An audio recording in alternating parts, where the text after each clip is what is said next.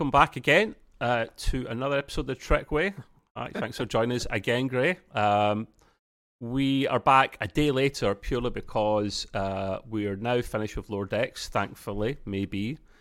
Uh, although I do Yeah, miss, I do, kinda. I do miss the Cerritos. I do like. I've got a, a new love for it now. Uh, but yeah, just some bad writing there. But we wrapped up. If you haven't seen it, it's the last episode was a beast. It was an hour forty.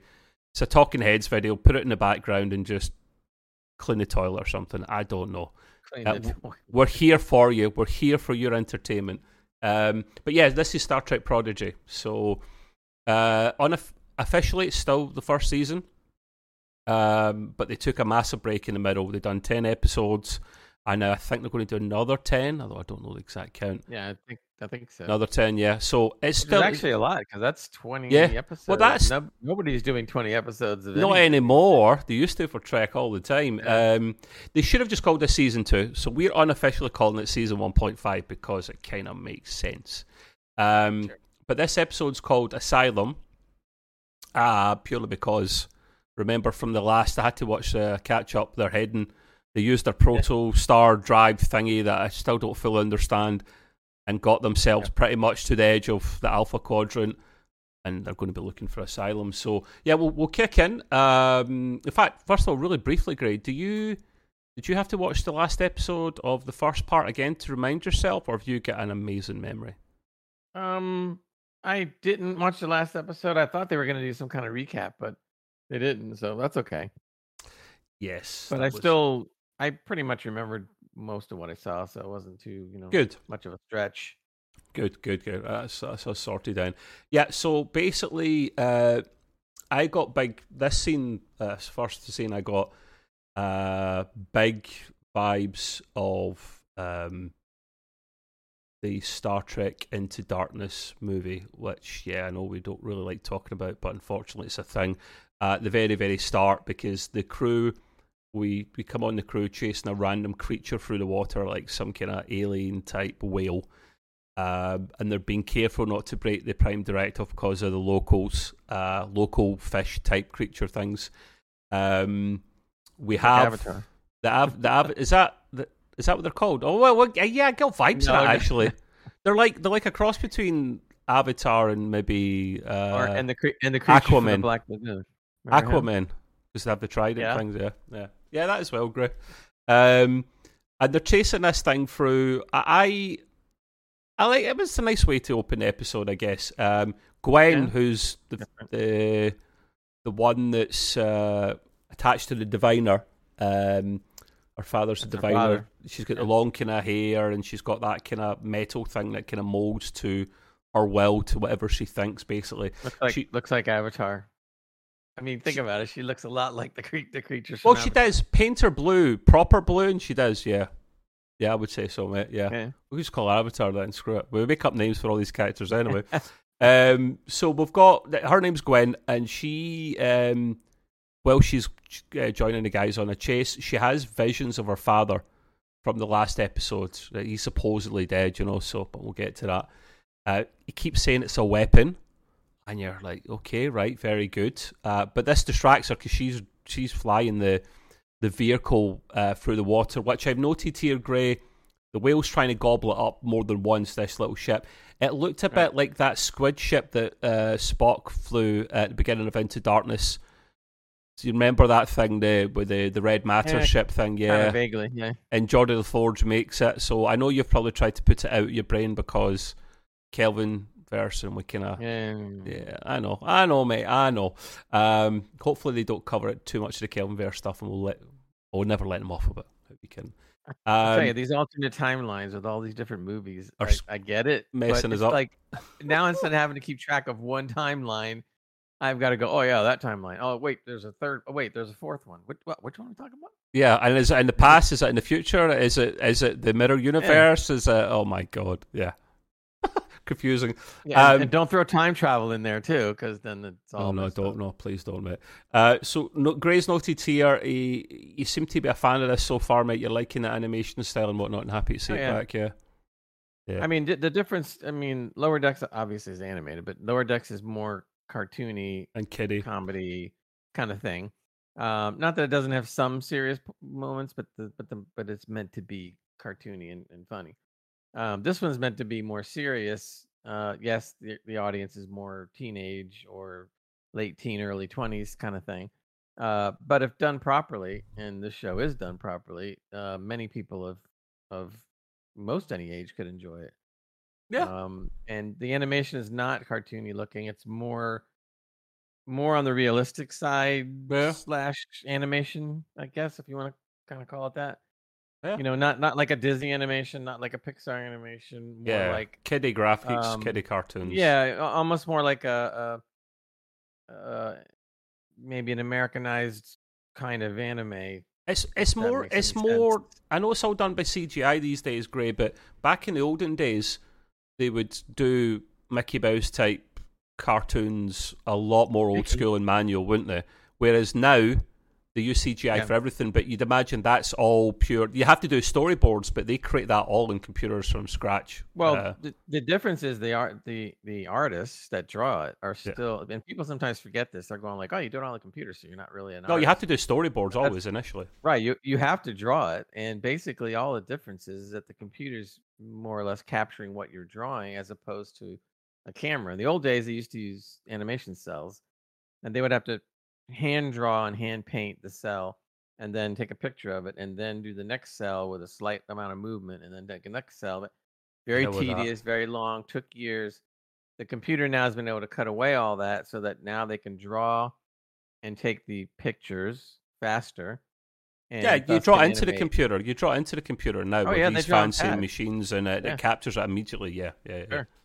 Yeah, I mean, Sure. to hell with doing old But they, animation. they still like like you said, they still storyboard it for real on like real storyboards to show. Mhm. Uh, whether that be whether that be a physical storyboard or a storyboard that or something that they drew and then they they printed out the storyboard. Yeah, yeah, yeah. They still they still storyboard. They always and then that. they get into the intricacies, you know. But CGI has opened it up, I think, a, a, an amazing world for animators now because they can do so much. Yeah. And if you think about scenes like, um, um, if you go back to like Fantasia, where the, you had the scenes of the of the of the uh, broom carrying the buckets, and in the background you see hundreds of them, right? Yep. Well, every time they did that, they had to go back in and make a new cell and redraw every one of those hundreds of of hell uh, of, yeah. of, uh, brooms. But now with CGI, they can basically say, okay, well, this doesn't have to be redone each time, so we just take my original drawing, tell the computer to make a whole bunch of them, Yeah, um, and then it'll animate. And wow, does that save a lot of time? yeah, yeah, yeah, yeah. I mean, that that's like really, you know, amazing. So now you can almost really appreciate what the old animators had to go through. I mean, oh, that oh yeah. that was painstaking To stuff. hell with that, Gray man. I mean, I just that must. If you don't come home at night miserable after a little while from your work, how was your work today, honey? I'd love to say it's great, but it was. Can you I- just see some of the? But my uh, the- my the- cat my character moved five steps forward today, love. yeah. Really, that many? Okay. the, the stories we'll never hear of the old animators going home and says, "I hate them damn dwarfs."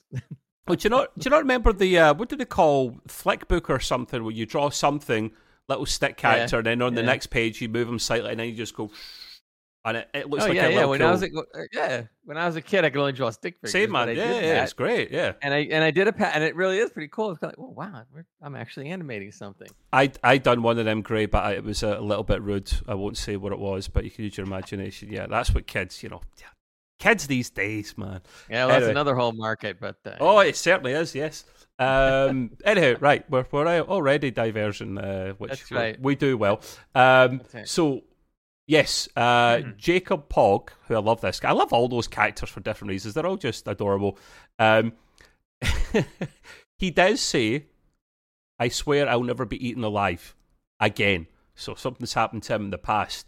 Um, yeah, really I was kind of wondering about that. I was like, Again, something? That, Is there backstory? Was he gobbled up by a whale in the past? We don't know about it. There's a lot of Uh, backstory to these guys we don't know, mate. That's the thing, because Lower Decks has got three Okay. seasons under its belt. This has got half of a season, so uh, they've got so much potential. Um, but I like Jankom Pog. Uh, he's the food eater of the franchise, and you'll find out why shortly. The the crew ask help from uh, Zero. She's a Medusan, if you remember. If you watch, if you see their true form, you go nuts. So um, she's in like some kind of robot shell thing that floats, and Right. she's got hands. She can manipulate things. She's a great character, and I recognise the Yeah.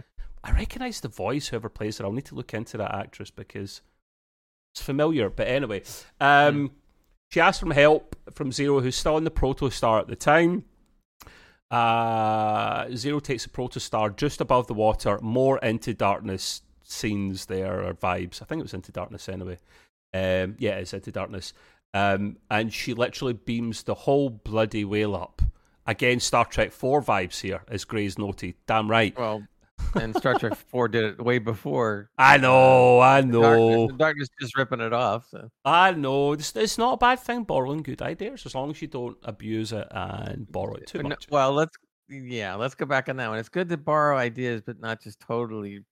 oh, like off. you don't want to plagiarize. You want to borrow and then put your own spin on it, basically. I mean, uh, te- technically, to be honest, and I'm I, now I'm nitpicking a little, but technically, to be Not honest, like I would rather them. I would rather in this episode they had beamed up something other than a whale creature because it's this is the third time it's been done. True. Yes. kinda like- Can you think of some other interesting creature you could have done that with? Even though it was done well, I, I get Um, it. You know, uh, and, and so a ten still, a ten-legged polar bear who doesn't need to live in ice. Maybe I, I don't know. Yeah. Anything anything else? But I mean, this is this is one of the pet peeves I have, and you, I know you do too. Where okay, if you're going to, let's say, pay homage or or perhaps uh, lift an idea from a previous Trek episode of something, I mean, do it.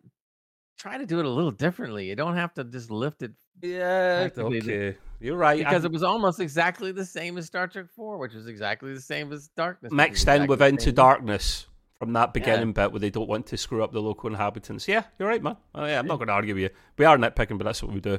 Um, but yeah, so it play it beams the whole bloody whale up because at this time they've actually the whales managed to gobble up their uh, the the crew's little squid ship thing that they've got. Uh, so protos, uh, sorry, uh, squid ship and whale whole, probably with some water as well. The whole thing's beamed right up. The protostar's literally right above the water, catches them all, and then just goes back up into space. Um, I I did note Into Darkness uh, movie here, which kind of I like that scene from the movie, mate. I don't like the Kelvin verse and all that, but that scene at the start where Kirk's being a bit naughty, whereas in Into Darkness, the Enterprise was actually under the water in the seabed, which Mm. I know it's got technology and shields and all that, but I'm s- it's still that. I think Scotty Yeah. pretty much says she's kind of taking a pound and it's too much for a ship. It's not designed to do that, even in the future.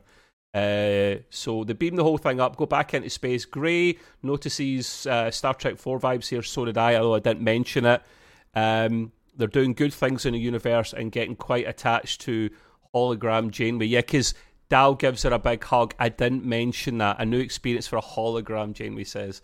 We're a big fan of this uh, Janeway hologram character, aren't we, Gray? Yeah, and it's not. It's nice to see the characters are from where they've been to where they are right now. Are you know you, you got to put your trust sometimes in some in something or someone, and Yeah. maybe it's a hologram, but it's it's the closest thing to being a sentient kind of person as you as you can get. Um, and it was nice. I thought it was a nice little touching scene that this kid, the one that just what at the beginning of the series was like, "Don't touch me, don't you know?" Don't Yeah, remember hassle that. Yeah. you know, blah blah blah, is giving her a big hug, is like a motherly type hug, and Yeah. then of course the hologram is like shocked at this and just goes, "Well, this is a new experience for a hologram." yeah, it goes So I 180. That was cute. Yeah, Yeah, the characters are completely coming out of their shells. Apart from Zero, we don't want her to come out of shell, not again. Otherwise, everyone's going to be screwed. Uh, I Well, do like what. Yeah. I think what I liked about this too that, and I'm not trying to. Uh, Nitpick. knock knock lower decks entirely. Although I do because I don't think it's the quality of this show. Uh, this show I think has developed a carrier the, the characters much better than lower decks and it isn't easy because they only did 10 episodes and yet they were actually able to move the characters along i thought at a decent pace where it wasn't too fast what lower decks or prodigy? Sorry. Uh, no prodigies because okay. i think the way prodigy handles its characters uh, development is is better than the way they yeah. do it lower decks. Yeah. Um i agree uh, and and, you know, and, and it, far less the time they've managed to do a far better job in far less time. Yeah, in yeah, in ten episodes, you feel like you've been through stuff. Yeah, you know, with stuff these, with these characters and everything. And I know the shows are different, you know, because one's more of a comedy or whatever. But still, the, the characters got to be developed. Any good comedy, I mean, look at some of the comedies that uh, that have been on TV that lasted eight, nine, ten years. Yeah, you don't you don't last that long without good writing, good directing, good acting, and good character development. It falls back on writing. You know, you know, mean, Gray. You know. I don't know if you've ever watched a, a show like Frasier, and Some Frasier won. Mul- I mean, it won multiple, multiple Emmy awards for best comedy. It won so many comedy awards that there was there was years where they took themselves out of the running.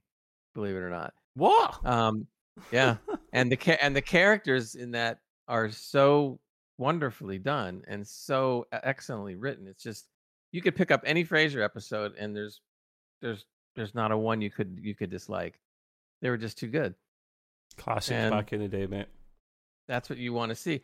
And that's what you should get in proper character development. That's what all writers want to have. Well, I would assume they do, except the bad ones. There's enough of them around. But anyway, that's another story. that's another story. Um, but that's a, but that's a, and I didn't mean to digress, but I'm deep diving on what you did mean to digress. That's a why. I know, but those, but those are the reasons I think people really need to look at when they watch a show like that. If you don't have that kind of character development, you may not even realize it sometimes. But then you'll sit and ask your questions like, "So where did this guy come from, and what did he do, and why am I not interested?" Because they never developed the character properly, and yeah. you lose interest. Listen you to know, Grey Gamer 25 people, boys and girls. He's been involved in the entertainment industry in one way or another for a few decades, Long safe time. to say. So, yeah, pay attention. Um, okay, so um, back on track. The, the Protostar crew then beam the whale back down, I guess, somewhere else. Um, it's not clear if it's somewhere else on the planet or another planet. Uh, let's assume it's the same planet. I think it was. They just had to take it away and take it probably to the other side of the planet, beam it back down, so it could be with its uh, with the lady whale. You know what I'm saying? Um, and they can all be happily ever after. The after they, they do their good deed, the crew approach their first Federation relay station, uh, beautifully named CR721. They just get no, they've got no charisma, no imagination in the 24th century, man. CR721 sounds like a registration plate, but anyhow. Um, and we then see a tunnel uh, uh, latch on uh, to the to the, the space or not space station, the relay station, and I was wondering what what it looked like. A instead of the old fashioned tunnel bridge things that come out from the ship uh, right. to to the relay station, this looked holographic in nature. And Gray mentions here tunnels probably some kind of modified tractor beam, uh, or it could very well be a hologram because generally hologram can touch things. So the true the same is true the opposite way. So, but the thing is, what I don't like about that, Gray, is if the power goes, even backup power, you're up a certain creek yeah, without I'm, a paddle. Right. I'm so, more of a. I, it could very well be that, but I'm more of a person to believe it's old. a oh, modified tractor beam because you would have to have a lot more power to sit there and make this thing out in the middle of space stretch out to a to a yep. station than yep. you would internally in a in a holograph deck. I mean, that's just the way I would like to believe it. But either yeah. way, it, it, did look cool. So. We, we we will talk about uh, the tractor beam again later on because it does come back again. To be fair, mm-hmm. um, now if you remember rightly, and I'll remember this at that scene uh, because I'd forgotten it previously, that uh, the diviner, the bad guy, uh, at the end of the last season, um, Gwen's father basically put a virus onto the protostar, which meant that if it ever got direct connection to any other Federation ship, Starfleet ship, whatever, it would literally know to go onto that ship, transfer itself, and then multiply, do what Virus does, and then start wreaking havoc from within inside. Which I like that idea, that plot, because they're going to go through this season wanting mm. to speak to Starfleet but not being able to, and they're going to come across as the bad guys in some scenes, I think, Gray, and they don't want to be, because we'll get to this in a moment, how they try and actually come across and they're wanting asylum, hence the name. Um, this virus spreads, uh, well, it's about to start spreading. Um, the first, this is the first time we see the crew in their new Starfleet uniforms. Uh, uh, hologram Janeway gets them kitted out. I thought they looked pretty cool. I, I wasn't sure if they were cadet uniforms, Grey, but maybe they're a new version of that because Grey thinks they're tailored for a younger audience. They look pretty good to me. Yeah, you like? I them? think I think they are going towards a what they look at as being an academy type student wear or whatever you want to call it. Yeah. Uh, so young officers, you know, or you know, uh, cadets, whatever. So this is what they would wear. I think it. I think it looks good. Yeah. It, it, it gives them the look of being cadet as opposed to anything else. Yeah, yeah, light blue. I liked it. I was a big yeah. fan of it, to be fair. So um, it was nice to see them. They were a bit panicky, a bit, you know, uh, captain and all that. They were a bit um, unsure of themselves on the bridge. What if they don't like us, and what if they give us into trouble, and they don't take us on uh, on board and put us into Starfleet and whatnot? And uh, J- you know, hologram Janeway's like, well, you just have to make them. You know, be yourself, and she's got confidence in them. Yeah. She's growing to love these these uh, guys. So, and I think they they should be given special dispensation when they do catch up finally and be allowed to enter. Uh, but anyway, um, not with that virus aboard. Well, yeah, the virus is cool. We'll get to that. There's a, I call him a quirky little officer, right? He's a bit mm-hmm. weird, and I kind of get it because he's in the middle of nowhere for so long. He's right. already on this the station, and thank you for catching his name, Gray. Uh, Barniss Frex. That's a cracking name. Uh, the animation is so good that he's got the kind of monk type hairdo. And what I mean by that is the hair that goes all round here in the ball patch. And I've always said to my friends who start getting that, as soon as you get this ball patch, just take it all off. You don't want to look like a monk. Just shave the lot. Go for it, man. Uh, this guy's not getting the memo. He's rocking the monk hairdo. Um, the crew introduce themselves to Barniss, and he introduces himself back. He, the the crew admit that they have borrowed, stroke, stole the ship, uh, and obviously Barniss is, you know, he's struggling to take this all on. It's a lot of information. Um, but he says, you know, that's fine. We'll we'll get you to speak to the powers that be, and they'll they'll sort this out because it's above his pay grade, you know. Um, they then have to be entered into the system. So they stand in this uh, scanner, which think of a fancy scanner you get at the airport and put a 24th century vibe in it, and you've mm. you've got your scanner. Um, and I forgot about this, Gray. I, I'm a bit disappointed in myself. Uh, the Jankom Pog, because he's a Tellarite, uh, he steps onto the scanner and it says t- he didn't think he'd been in the system. And they're like, the guy's like, no, no, you're there. Tellarite, uh, you're one of the founding members of the Federation, and he's got this little smug look in his face. He's like, oh, yeah, yeah. nice, you know. I, I forgot about that, Gray. I'm disappointed in myself, mate. Yeah, I, I, I, forgot at the time, too. And I uh, and uh, actually you mentioned it here because I always I knew that it was Earth, and I knew it was Bulk, and I knew it was in Andor, Andoria, but I had forgotten the fourth one until they said it. Like, oh yeah, yeah, yeah. Yeah, was uh, that was that established in Star Trek Enterprise, or was that established oh, yeah. in the TOS? Uh, I believe it Enterprise. Was, was it TOS, not Enterprise? Right. Okay. Cool. I wasn't sure I of think. who done it first. Okay. Um. So yeah, grey notes here. Uh, the founding was twenty one sixty one, and let's say Earth, Andoria, Vulcan, and Tellar Prime. So good to know. Um, founding member on board. Um, now Murf who's probably my favourite character. I love that this, this little guy. He's the little mm-hmm. gelatinous character. He looks like slime. Right. Think of um uh what's it called? The other sci-fi show, the Orville. think Orville, of th- think yeah. of what's his name? The the green guy, the green goo guy. Yeah. Uh, he's um think of him, but he's more like a snail. He stands up and he's light blue, and he doesn't say anything. He just makes all these adorable, cute noises. Uh, he's called Murf. We don't know what his name is. I think they just named him Murf. Um, Yeah. and he goes on, he, he goes on to the scanner, and I think uh, Barniss literally says, "Well, I'll be a Horta's uncle." I have no clue what that means, but I had a chuckle uh, when I heard this. Do you know what a Horta's uncle is? Oh. I, I Have know we Googled exactly what this? And it did you check the uh, notes right there? That I what I put there? TOS, the Devil in the Dark. Does it come from that? Season one, episode twenty-five. Yep. Does it? It was, uh, right. yep. That was actually another another very good episode because you're supposed to be watching these, Trev. I haven't. I haven't watched all of them. You're supposed to be watching Discovery. So Uh huh. Uh huh. you'll see what I'm talking about. The Horta is a very famous. It's a very famous episode. It's a very famous creature. Okay. Uh, but the creature looks real menacing, and it kind of looks like a, oh, I guess like a like a blob with a bunch of rocks stuck on it, and it just moves around like a like a weird turtle or snail. okay. Actually, it moves very fast. And the story on uh, on the original uh, series was that basically this thing was killing some of the miners on a planet, and of course they want to destroy it and kill it. Um, and then they end up finding out, uh, you know, eventually. I don't want to blow it for you. You still should see the episode, but Yeah, yeah. basically it was it was being it was actually a mother that was protecting its eggs because the miners were destroying the eggs as they were mining, not really thinking twice about what these things were. They didn't really care.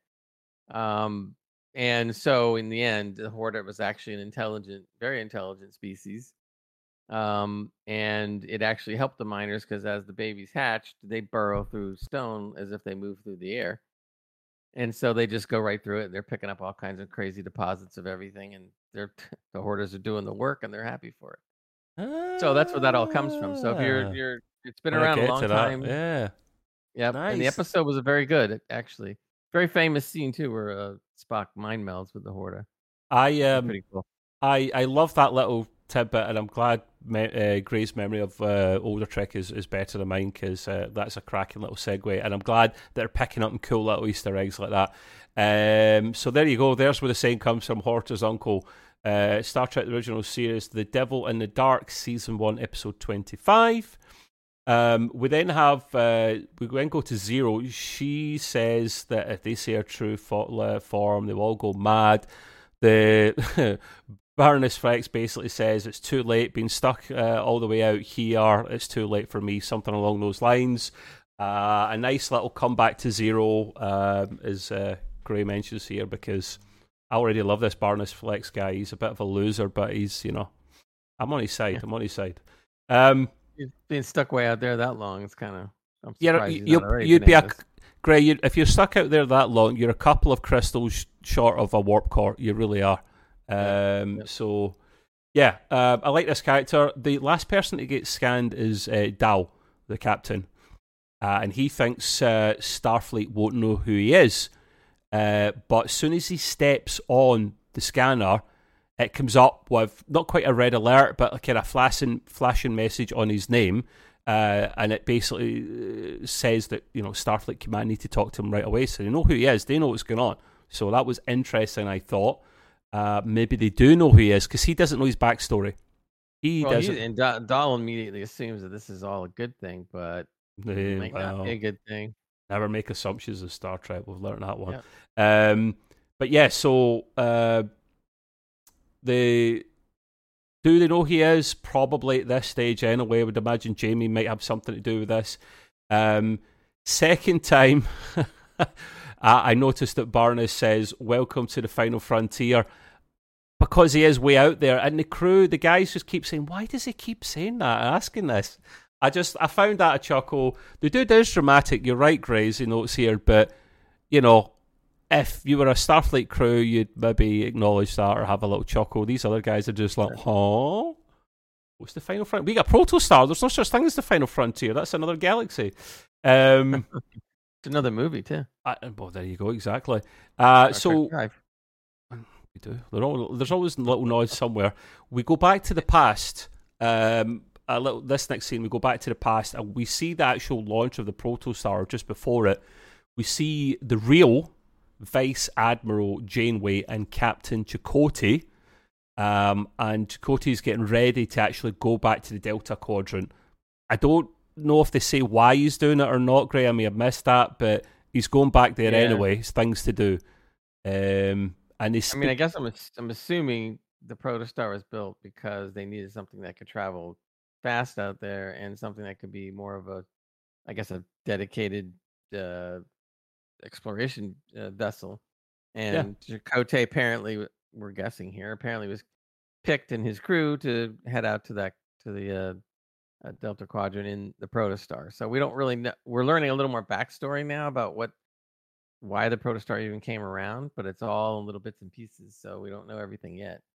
Um, we could get into a whole thing at another point about the protostar because we don't know a, hell of a lot of it. It seems like some kind of little small star at the heart of it that powers it, which makes sense in, in sci-fi and it's great. But uh, it's one of these things that you've got new forms of propulsion that sh- they probably won't bring in permanently because it's not Star Trek. It's kind of a shame because it, it looks like it's based on actual proper science fiction, um, but they might not take it in because then you're getting about the galaxy far too easy. For me, Gray, I think we should be able to get about the galaxy at this stage in Star Trek a- easier than we do. Mhm. Um, they could do it in bloody Stargate after a while. It took them longer. They could get about the galaxy easier. I'm not saying go to other galaxies, but at this stage, I think we should be able to go a bit quicker. So use things. I mean, Janeway's ship that we'll talk about in a moment, it's got slipstream built into it, and I think it's on kind of on par with the Protostar's power. So. Um, Mhm. I think we're getting there slowly, but we haven't seen it in live action yet. We've only seen it in animated shows, so I hope they bring it forward. Is what I'm trying to say. Um, Great notes here as well, and I have to concur with him. It's brilliant to see Robert Beltran back again. Uh, Beltran, even sorry, um, the original actor. He, I mean, if you see him in real life, he is getting on in years, and I don't think he's had a tough paper round. But he's voicing a character. You don't see that. It's his younger Chakotay self. It was just great because they both, the Janeway and Chakotay, have a hug. So, and that was another thing. That was a potential relationship thing back in the day, Gray. That may or may Mm. not happen, but it didn't in the end. So you were happy. You were happy to see uh, your old boy uh, Chakotay back in Sure. the. Nice Ah. that they can bring back some of the actors that do their parts, which is kind of neat. He's not my favourite commander, but he's not my worst either. Uh, I grew to kind of have a soft spot for him, but he's got some stiff competition ahead of him. So we'll maybe do that at some point. Like we've done top I captains, we'll do top commanders. I think I, the reason I like that character, uh, especially when it was in Voyager, is at that time they had never gotten a Native American in Yeah, as a crew of a starship, which is kind of weird because that would have been one of the first ones I would have put in.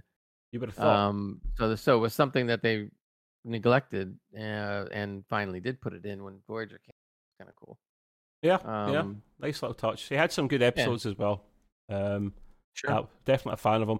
Um, so yeah, uh, moving on. Um, on the relay station, Zero is actually trying to unlock more of Gwen's memories because um, uh, Gwen got whammied at the end of uh, last season or the first part of the season by seeing uh, Zero in her natural form, which would normally kill or make anyone else pen- permanently crazy, but Gwen, her physiology, was able to survive it, although her marbles were uh, scrambled a little bit. So, and it's a kind of med station. It's a medical bay. It's a fancy one of these scanner booth things that she goes into. Um, uh, we great. We then see our boy Jankom Pog demolishing a massive pile of hot dogs. The boy can eat. Uh, he's eaten the place out of house and home. Literally, there'll be no power left in the replicators by the time he's finished. Um, I couldn't eat even eat half of those hot dogs, so he's doing well. Um, then Barniss tries to uh, get the logs off the Protostar to see what's going on, and then the shit's about to hit the fan people.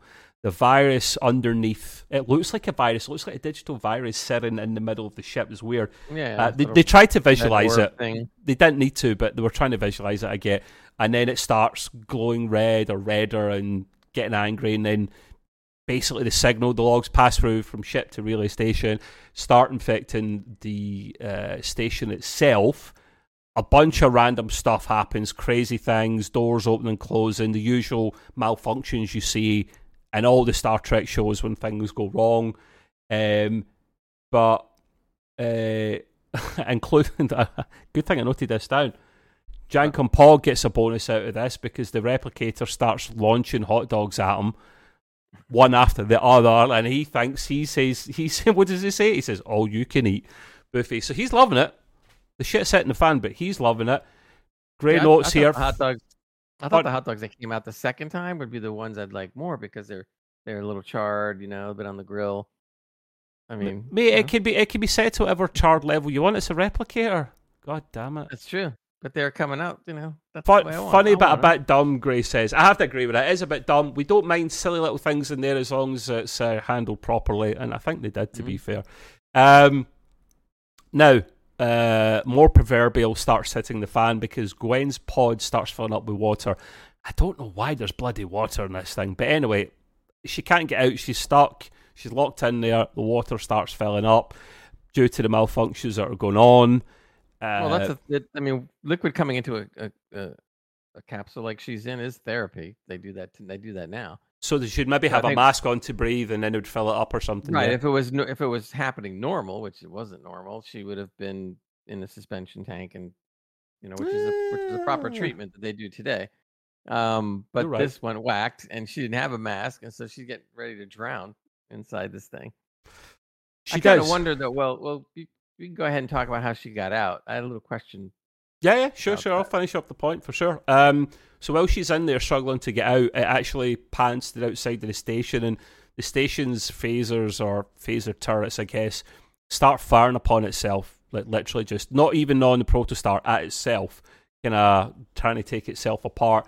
Gwen then gets uh, flashbacks to her past when she's in the water. Seems to be any time there's some kind of trauma or stress that she's going through, she gets these flashbacks, and she hears her father again saying, "It's a weapon, it's a weapon." Uh, although the guys, the crew, do try to save her and try and get in, but they can't get through this this bloody capsule. Gwen saves herself. She literally summons that metallic thing that responds to her DNA, turns it into like a, a, a sword type thing, a chiv, and breaks out and saves herself, and, and she's all right, thankfully. Um, but you had what was your question? What was your point you wanted to, Yeah, I- to make? the only thing I couldn't figure out is is why she waited so long to pop her weapon to get her out of there.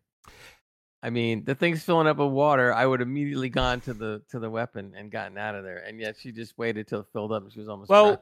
I think it's because uh, at the very start she does try initially to try and get out, like let's try and bang things and move things about, and the things you do when you're freaking out naturally. But then she gets the flashback. I think when you're in the flashback moment, for however long or short it is, you are not doing much of anything. It's shortly after that she tries to get herself out. But yeah, really, she knows she's got this, so she can't get out right off the bat. Just use that and get out. It doesn't take a genius to figure that one out. I actually kind of thought um, I don't remember the name of the uh, the big rock creature girl, whatever. Rock, is it not just it. rock? Yeah, you're right. It is rock. Um, I thought she was going to take a bash at it. That would have looked more normal. She did. She, I think she'd hit it at one point, but um, if she cracked it, it would have let all the water out. yeah, That's but I, th- I think for. even with a strong alien hitting it, I think it's designed to be almost unbreakable. That's why Rock. Her name is R O K. R O K is Rock. So well, the re- and the reason I was saying about her because she's awfully strong. Did you did you see the scene where uh, when the squid ship or whatever came out of the whale? She just catches it like it's nothing.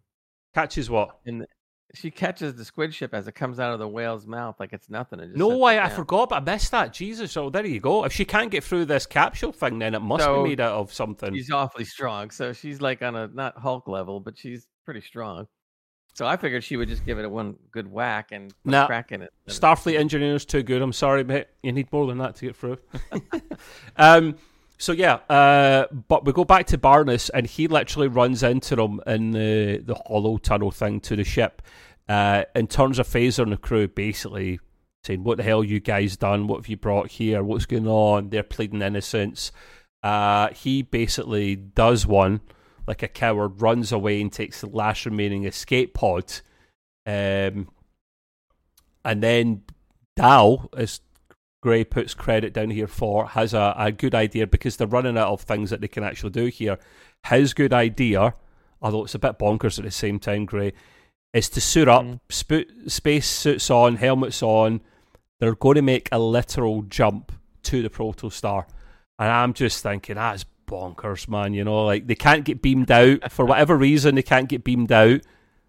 Again, Star Trek stuff. They don't really say clearly. They just can't be beamed out. Whatever the the emitters are down. Whatever. Um, the station is taking a good while to blow up while this is happening. Great. I know it's a story plot thing, and we're nitpicking. But I'm sorry, that space station should have been gone in a half the time it did. The way the destruction was going Yeah. on. But we'll let it off for a story plot. Yeah, thing. it's remember it's a teenage. Hey, didn't stop you ripping Lower Decks a new one for kids. So don't don't you start and give them too much of a break.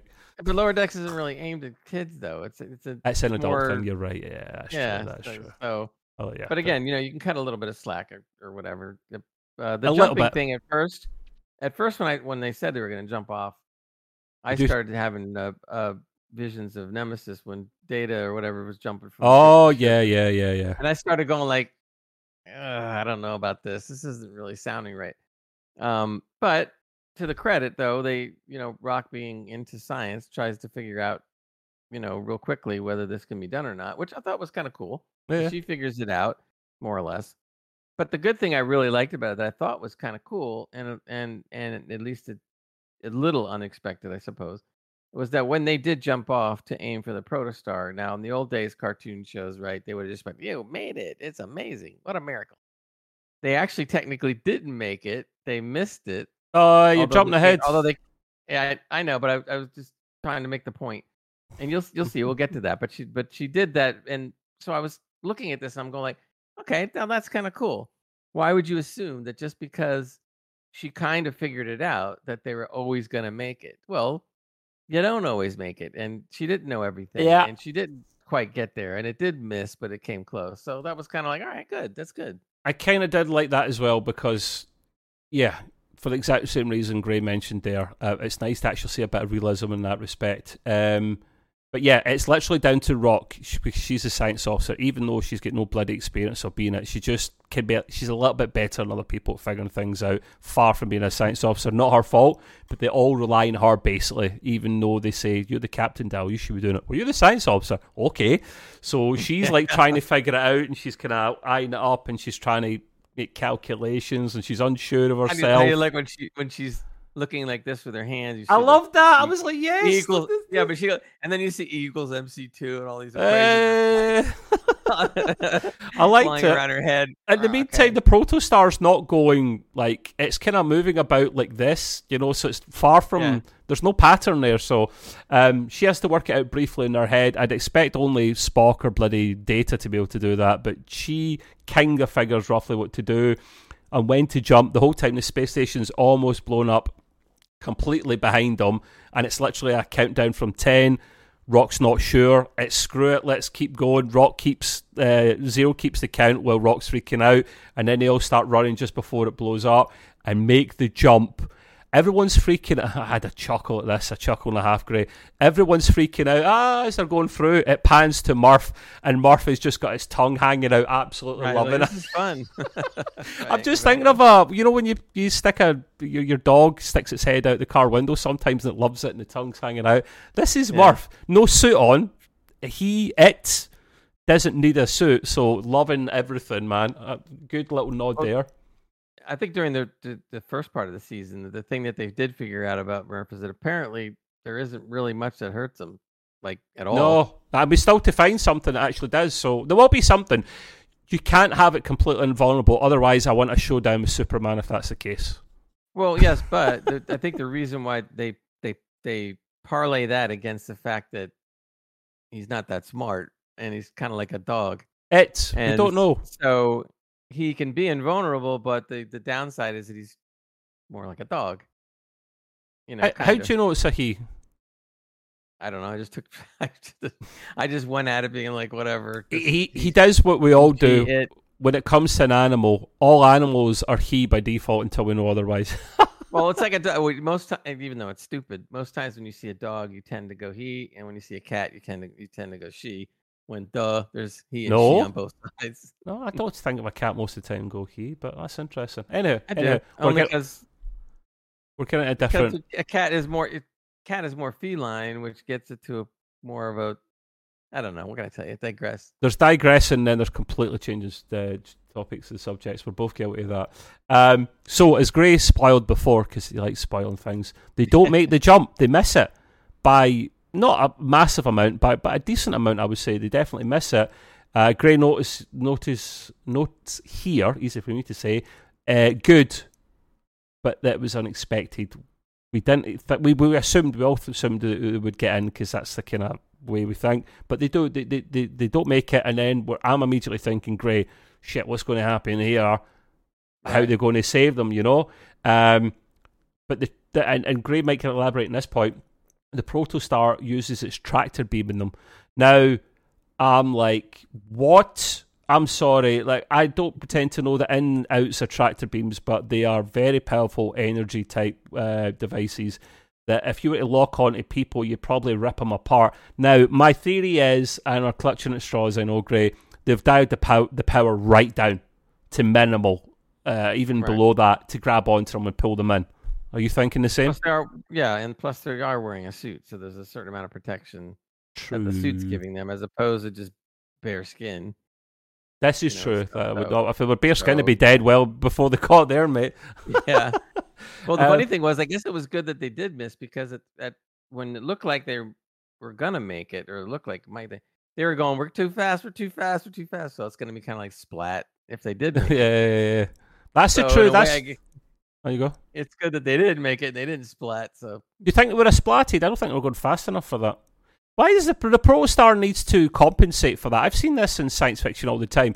The receiving end needs to move with them so that they don't get squashed. That's the whole point. yeah, but the whole, the whole thing when all this is going on is the protostar was getting all messed up too. Everything was getting messed up. That is That's why they- true. they That's why it's moving about this like everything. this. right. Yeah. Only, it was just it just happened to be lucky that uh, more or less that when the two ships were basically rotating at the same speed. Yep. But even though they were rotating at the same speed, that that eliminated one part of the equation that made it easier. But the rest of it was going to be tough. That's to like when to jump off because it's you now. Your body is doing something different. That's is so true. You that, make a good that's point. why she had to do the rough calculations, and she got close. But it's you know that's pretty tar- hard to do. Yeah, no, it's a fair point. Um, so yeah, uh, kind of almost getting to the end of the episode now. They're they're back on the ship. Uh, Gwen remembers everything now. She starts getting more of the flashbacks, um, which kind of leads us on almost to the end of the episode. Um, but we do flashback, not to the past, but to real Janeway. I know it was the past actually. I tell a lie. The at this point, uh, the real uh, Admiral Janeway um, and and her crew beam down to the the asteroid rock planet mine thing from the first half of the season. Um, I noted something a little silly here. They were using their uh, pads to track where the everything everyone was. They seemed a bit more updated from the TNG ones that they've tried to modernise them slightly, but not changing them Mhm. too much. Like that little touch Gray. Um, now you can help me out with this point. Um, before we get to the main part, do you remember the name of Janeway's ship? It's based on the Dauntless from Voyager, but it's called something else, and it does have Slipstream. I didn't catch the name. Did you? No, No, we'll have to look into that because it it'll be in it. It'll be in it several times. I don't like the design of that ship. I thought it was bloody ugly in Voyager, and I think it's ugly here. But it makes sense to borrow that idea because they did see it in I mean, it looks more like a Prometheus design. kind of Prometheus I mean, Dauntless type thing, yeah, yeah, Yeah. and it's got the slipstream in it. So, um, but and and also as well is Vice Admiral higher than Admiral, or before it? No. So it's Uh, Vice Admiral then. Admiral. I think. So what did they do then? What did they do? They, they, what, what difference? They they're just still admirals. They can go on ships if they want. Yeah, but the, but it is one step, I believe, below. I'd have to look that up. I'm They're probably more involved actually in ship based stuff. I'd imagine. So, um, no, that's good. That's good then. It's kind of like when you do uh, generals in the army: one star, two star, three star. Oh yeah, because they've run out of ways to Yeah. actually promote Yeah. themselves. Um, but the last very part of the episode is uh, real Janeway's we're calling her real Janeway hologram Jimmy.